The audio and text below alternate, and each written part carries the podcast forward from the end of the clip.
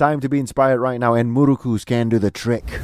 Stories that motivate. Light Drive inspire Inspiregram. And let me tell you, this may be the most expensive muruku anyone has ever come across. I mean, there's no actual price to it because it's made only nearing Deepavali and only for families, all right? So if you're not family, you won't be having this. And the person who makes it is just amazing. A 94 year old Auntie Mariammah Muthu.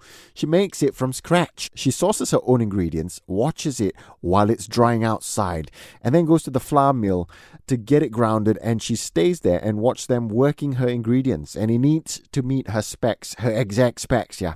And I'd say if she were to sell this, it needs to at least be double the price of regular murukus because she never cuts corners and it's based on tradition. So to me, that's diamond.